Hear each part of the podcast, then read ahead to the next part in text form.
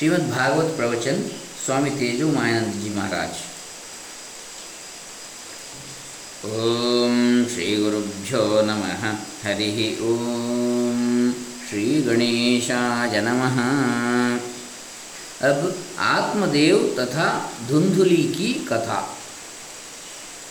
तुंगभद्रा तट पर आत्मदेव नाम के एक ब्राह्मण रहते थे। उस ब्राह्मण की एक पत्नी थी, उसका नाम था धुंधु, धुंधुली।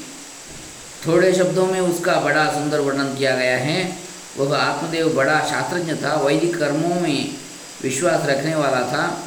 लेकिन उसकी पत्नी स्ववाक्य स्थापिका यानी अपनी ही बात पर अड़ने वाली थी। वह सबके ऊपर आरोप लगाती रहती थी।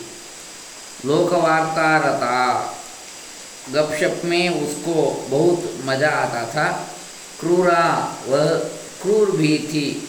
बहुजल्पिका बहुत बोलने वाली थी। शूराच गृहकृत्येशु घर के कामों में कुशल थी और कलह प्रिया झगड़ा करना उसको बहुत अच्छा लगता था। कहीं ना कहीं झगड़ा कर बैठना और सबको बुरा कहना उसका स्वभाव था। कहीं जाना हो और उसे न बुलाया जाए तो बस नाराज़ होकर शाप देने लग जाती। एक बार वहाँ के लोग कहीं विहार के लिए जा रहे थे। जाते समय किसी को याद आ गया कि धुंधुली धुंधुली को तो बुलाया ही नहीं। बाद में उसको गुस्सा आ जाएगा, वह झगड़ा करेगी तो वे उसके पास जाकर बोले, धुंधुली, पिकनिक के लिए चलो। वो बोली, अब तो बहुत देर हो गई है। मैंने पहले ही बोल बोल दिया है कि बारिश हो जाए भगवान से उसने प्रार्थना की थी कि ये लोग पिकनिक जाने वाले हैं। वहाँ बारिश हो जाए। वह ऐसी कलह प्रिया थी। ये दोनों प्रति पत्नी, ये दोनों पति पत्नी वहाँ रहते थे, परंतु उनके कोई पुत्र नहीं हुआ था। आश्चर्य की बात है कि उस पत्नी को इस बात का कोई दुख नहीं था। लेकिन आत्मदेव को बड़ा ही बुरा लगता था। बहुत दुखी होकर एक दिन वे घर छोड़कर वन में चल गए, चले गए।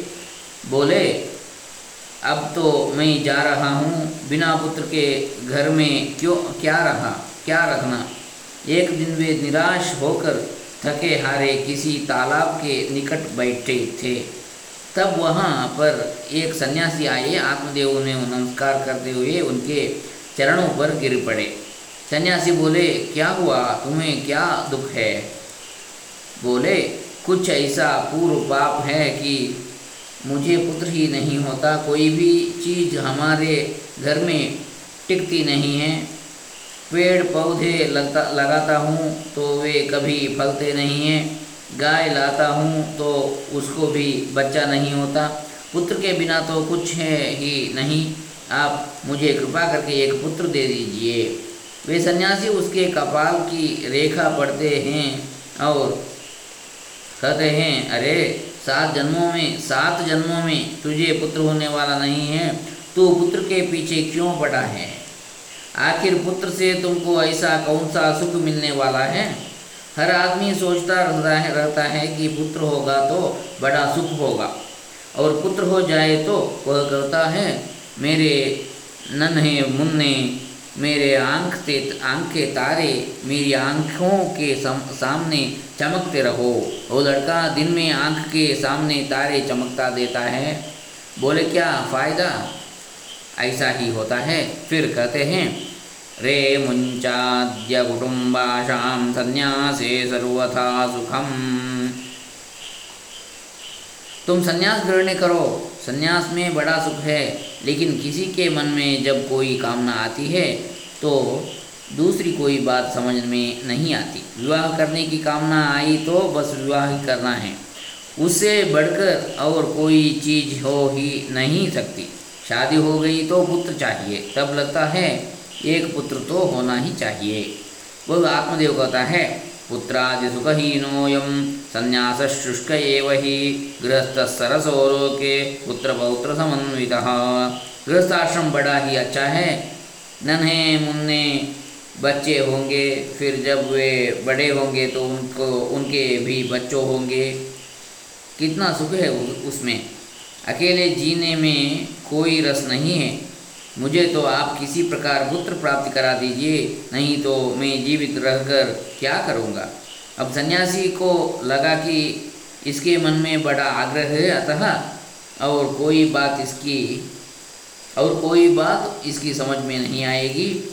उसे एक फल दिया और बोले, यह फल तुम अपनी अपनी पत्नी को खिला देना। एक साल तक उसे अच्छे व्रत करने चाहिए।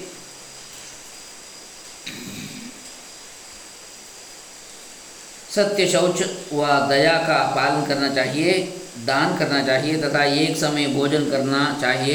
एक साल के बाद उसके गर्भ से पुत्र होगा वह बड़ा ज्ञानी होगा।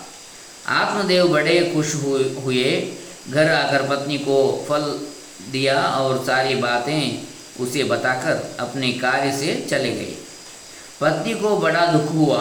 बोली, अब मैं यह फल खाऊं, खाऊँगी तो गर्भ रहेगा और शरीर बढ़ेगा। तब काम करना कठिन हो जाएगा। घर में इतना सारा काम रहता है, दिन में एक बार खाने के लिए बोला गया है। ऐसा करने से मुझमें ताकत नहीं रहेगी। ताकत नहीं रहेगी तो घर का काम कैसे होगा? और मानो, कभी गाँव में चोर डाकू आ गए तो गर्भ के कारण में भाग भी नहीं पाऊँगी। यह सब भागवत में लिखा हुआ है। दैवाधाटी व्रजेद ग्रामे पलायेद गर्भिणी कथम। मैं ऐसी सुकुमारी हूँ, गर्भधारण के ये सब दुख में कैसे सहन कर पाऊँगी? सत्य शौच, दान, दया, तप, ये सब कठिन नियम हैं, ये सब तो मुझसे नहीं हो पाएँगे। वह कहते हैं वंध्या नारी या विधवा ही अच्छी है, पुत्रवती नहीं। ऐसे कुतर्क करके उसने फल नहीं खाया। आत्मदेव जब लौट आए तो उन्होंने पूछा, तुमने वह फल खा लिया? बोली हाँ खा लिया, झूठ बोली। उसकी एक बहन थी, उसी के जैसी।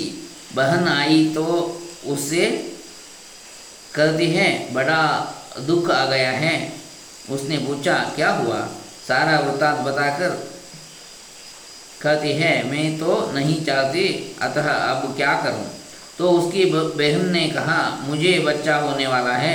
तुम ऐसा नाटक करो कि तुमको गर्भ है। जब मेरे बच्चे का जन्म होगा तो मैं तुमको बच्चा दे जाऊँगी। समझी? फिर मैं आपने यहाँ कह दूँगी कि बच्चा जन्म लेते ही मर गया। तुम मेरे पति को पैसे दे दे, देना। उस समय की स्त्रियाँ भी ऐसा व्यवहार करती थी। इसमें बड़ी योजना है, लेकिन प्रश्न उठा कि बच्चे को दूध पिलाना पड़ेगा। वह कैसे होगा? तो बहन ने कहा, मैं आकर दूध पिला दिया करूँगी। कुछ समय के बाद धुंधुली नाटक करने लगी कि वह गर्भवती हो गई है। फिर जब उसकी बहन को बच्चा हुआ तो वह आकर बच्चा दे गई। धुंधुली ने पूर्व कथानुसार उसे पैसे दे दिए। फिर धुंधली कहने लगी मेरे स्तन में दूध नहीं नहीं दूध ही नहीं है लेकिन मेरी बहन को अभी बच्चा हुआ था उसके स्तन में दूध है अतः वो आकर दूध पिला जा दिया कर, आ, करेगी। आत्मदेव ने सोचा ठीक ही है। बहन आकर दूध पिलाने लगी। बहन ने एक और बात कही थी सन्यासी के द्वारा दिए गए फल की शक्ति को दे, देखने के लिए उस फल को तुम अपने घर की गाय को खिला दो और देखो कि क्या होता है। धुंधली ने ऐसा किया था। ऐसा ही किया था। अब ऐसा आश्चर्य हुआ कि वह फल जिस गाय को खिलाना, खिलाया गया था, वह गर्भवती हुई और गाय ने एक सुंदर कुमार को जन्म दिया। उसके कान गाय के कान जैसे थे, इसलिए उसका नाम गोकर्ण रखा गया। सोचा गया कि धुंधुली के बच्चे का नाम क्या हो तो वह स्वयं बोली, मेरा नाम धुंधुली है तो इसका नाम धुंधुकारी होना चाहिए। जो बहुत धूमधाम करता रहे, उसको धुंधुकारी कहते हैं। धुंधुकारी का पतन व उद्धार अगले देखूँगा, देखेंगे। हरे राम, हरे कृष्ण। सर्वे जना सुखिनो भवन्तु, लोका समस्ता सुखिनो भवन्तु। स्वामी तेजोमयानंद जी चरणारविंदार्पितमस्तु। श्रीकृष्णार्पणमस्तु। ओम तत्सत।